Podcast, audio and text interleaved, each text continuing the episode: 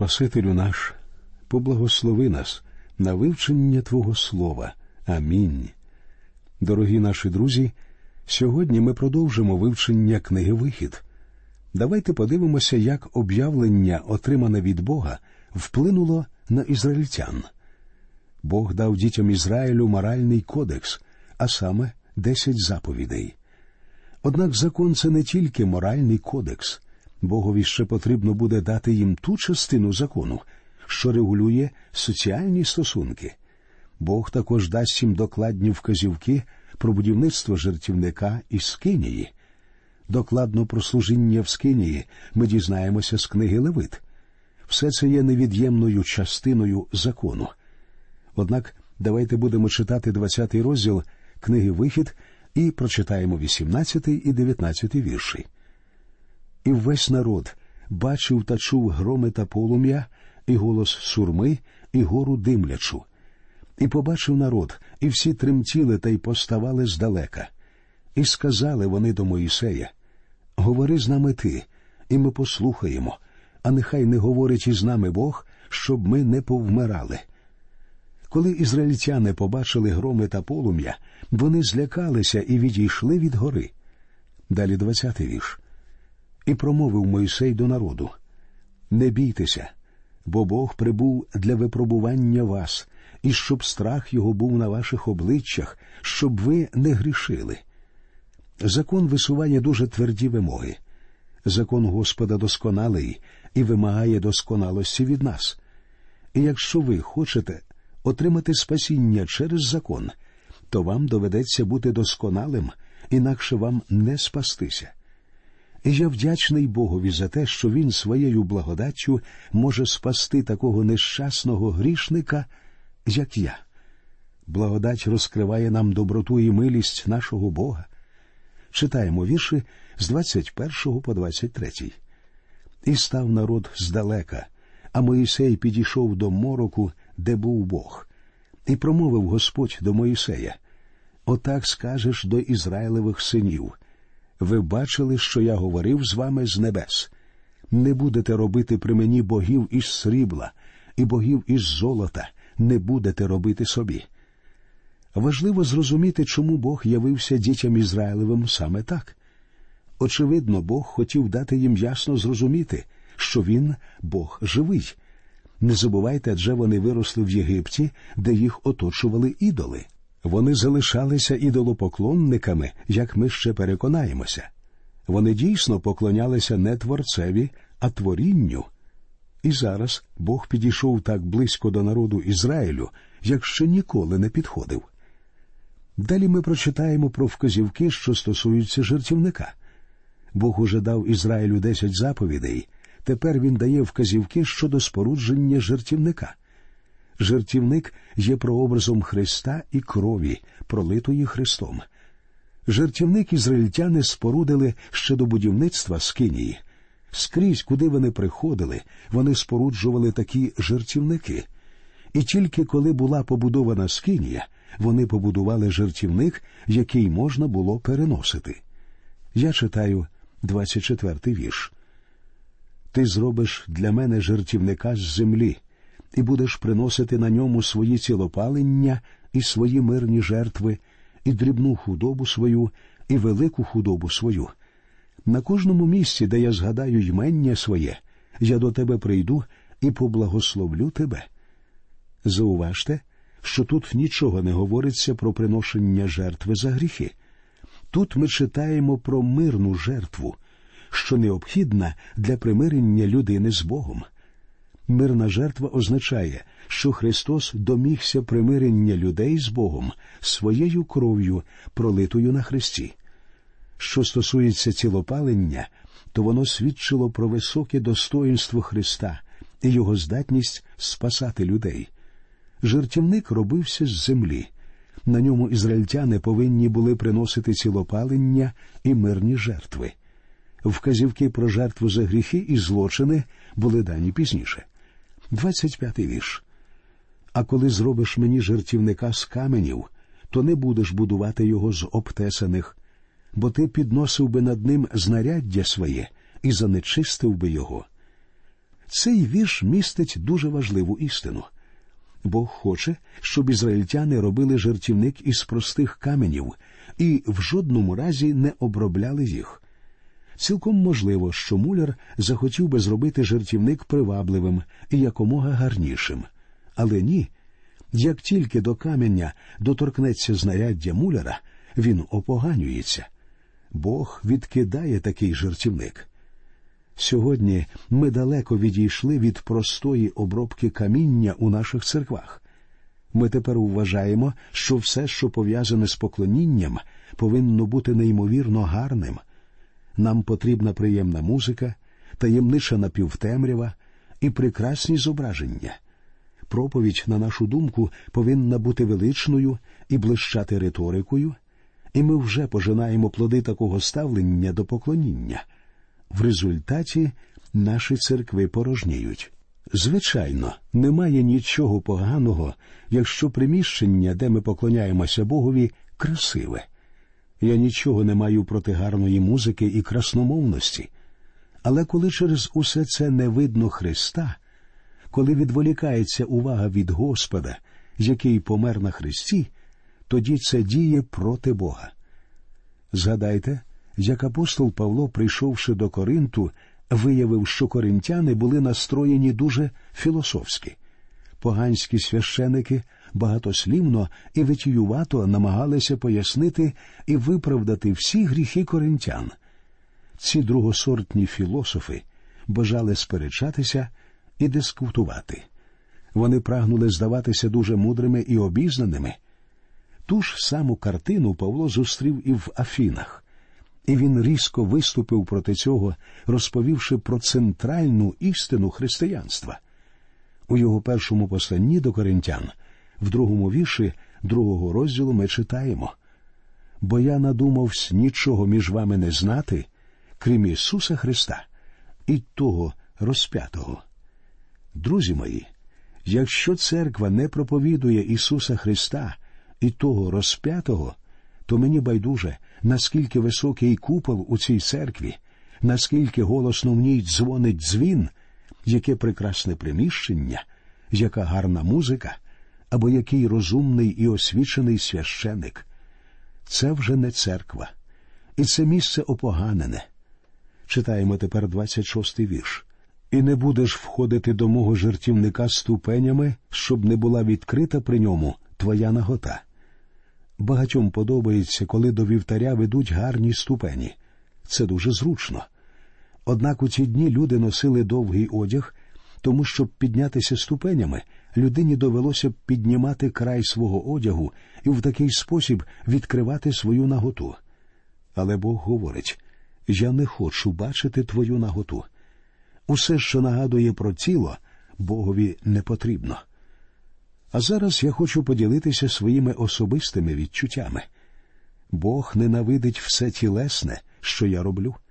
Бог відкидає будь-який тілесний прояв у всьому, що пов'язано зі служінням йому. І ми тут повинні бути дуже обережними. Мені не подобається, коли люди бачать тільки проповідника і не звертають уваги на того, кого цей служитель проповідує.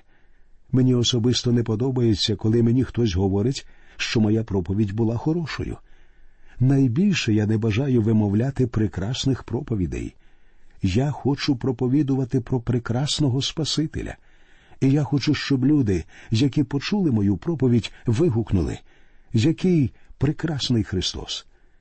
За той час, що я несу служіння, мені говорили мало справжніх компліментів, але один я все-таки добре запам'ятав. Ще студентом я проповідував у церкві, що знаходилася на схилі пагорба. Одного разу, вранці, після проповіді, всі вийшли з церкви, крім одного сільського хлопчика.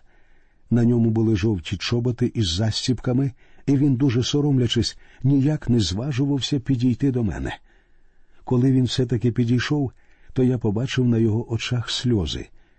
Він взяв мене за руку і сказав А я й не знав, що Ісус такий чудовий. Він хотів сказати щось іще, але від хвилювання не зміг, повернувся і вийшов із церкви. Я дивився на цього хлопчика і говорив собі Боже, дай мені проповідувати так, щоб люди розуміли, який чудовий Христос. Це був справжній комплімент. Таких я чув дуже мало. Тілесні прояви не потрібні ні в служінні пасторів, ні в служінні проповідників, ні взагалі в церковному служінні.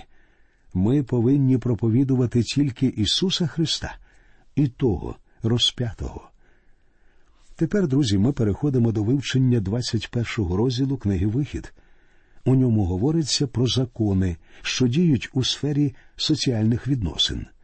Ця частина закону дуже важлива, тому що всі ізраїльтяни були рабами в Єгипті. Читаємо перших два вірші. А оце закони, що ти викладеш перед ними. Коли купиш єврейського раба, нехай він працює шість років, а сьомого нехай вийде дармо на волю. З цих двох віршів ясно видно, що ізраїльтяни не могли назавжди перетворити свого співвівчизника в раба. Вірші з третього по шостий. Якщо прийде він сам один, нехай сам один і вийде. Коли він має жінку, то з ним вийде й жінка його. Якщо пан його дасть йому жінку, і вона породить йому синів або дочок, та жінка та діти її нехай будуть для пана її, а він нехай вийде сам один. А якщо раб щиро скаже Полюбив я пана свого, жінку свою та дітей своїх не вийду на волю, то нехай його пан приведе його до суддів і підведе його до дверей або до бічних одвірків, та й проколе пан його вухо йому шилом, і він буде робити йому повіки. Цей чудовий закон говорить про те, що після семи років рабства людина може йти на волю. Якщо чоловік був одружений, коли став рабом, то він може забрати і свою дружину. Якщо він одружився під час рабства, тобто взяв за дружину рабиню свого хазяїна, то через сім років він може йти, однак вона, як і раніше, залишиться в рабстві у свого хазяїна. Однак, якщо чоловік дуже любить свою дружину і свого хазяїна, він міг залишитися рабом з власної волі. Якщо він вирішить залишитися, то хазяїн повинен був проколоти йому вухо шилом у знак того, що він буде служити хазяїну завжди. Тут перед нами знову з'являється Христос. Він прийшов на цю землю і став людиною такою ж, як і ми. А ми всі були рабами гріха. Він міг піти звідси вільним, повернутися на небеса, на своє божественне місце, не проходячи через смерть. Йому не потрібно було вмирати на хресті. Але він з власної волі прийшов на землю і прийняв людський образ. У восьмому вірші другого розділу послання до Филипян говориться він упокорив себе, бувши слухняний аж до смерти, і то смерти хресної. А з сьомого по дев'ятий вірші 39-го псалма говориться Жертви й приношення ти не схотів, ти розкрив мені уші, цілопалення й жертви покутної ти не жадав.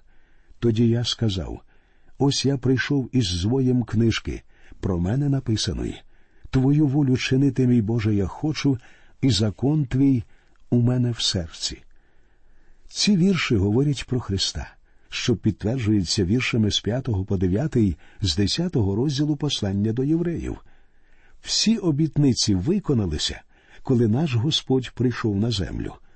Тому то, входячи в світ, Він говорить жертви й приношення ти не схотів, але тіло мені приготував.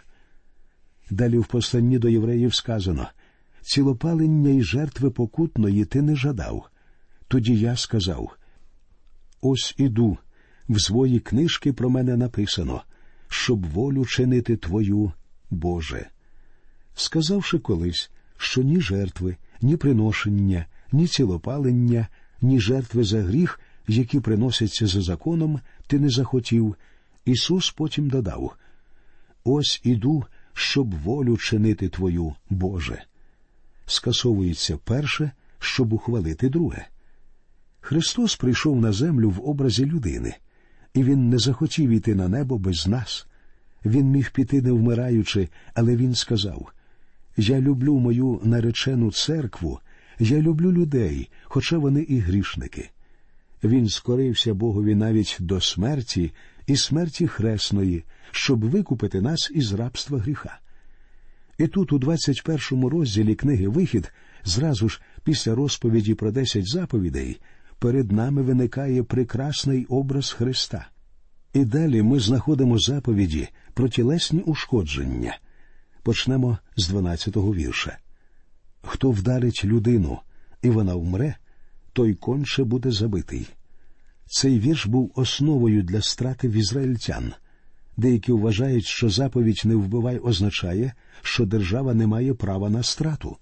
Народ Ізраїлю, однак, міг страчувати вбивць. Читаємо тринадцятий вірш.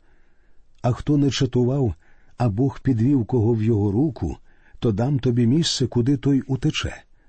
У палестинській землі було шість міст на сховище, де люди, які вчинили ненавмисне вбивство, могли знайти спасіння. Пізніше ми ще поговоримо про ці міста для сховища. Читаємо тепер чотирнадцятий вірш. А коли хто буде замишляти на ближнього свого, щоб забити його з хитрістю, візьмеш його від жертівника мого на смерть. Якщо людина вчинить навмисне вбивство, то вона повинна бути страченою у будь-якому разі. Якщо ж людина вб'є іншу з метою самозахисту, то стратити її не можна. І далі п'ятнадцятий вірш. А хто вдарить батька свого чи матір свою, той конче буде забитий. Так Бог захищає сімейне вогнище. Шістнадцятий вірш.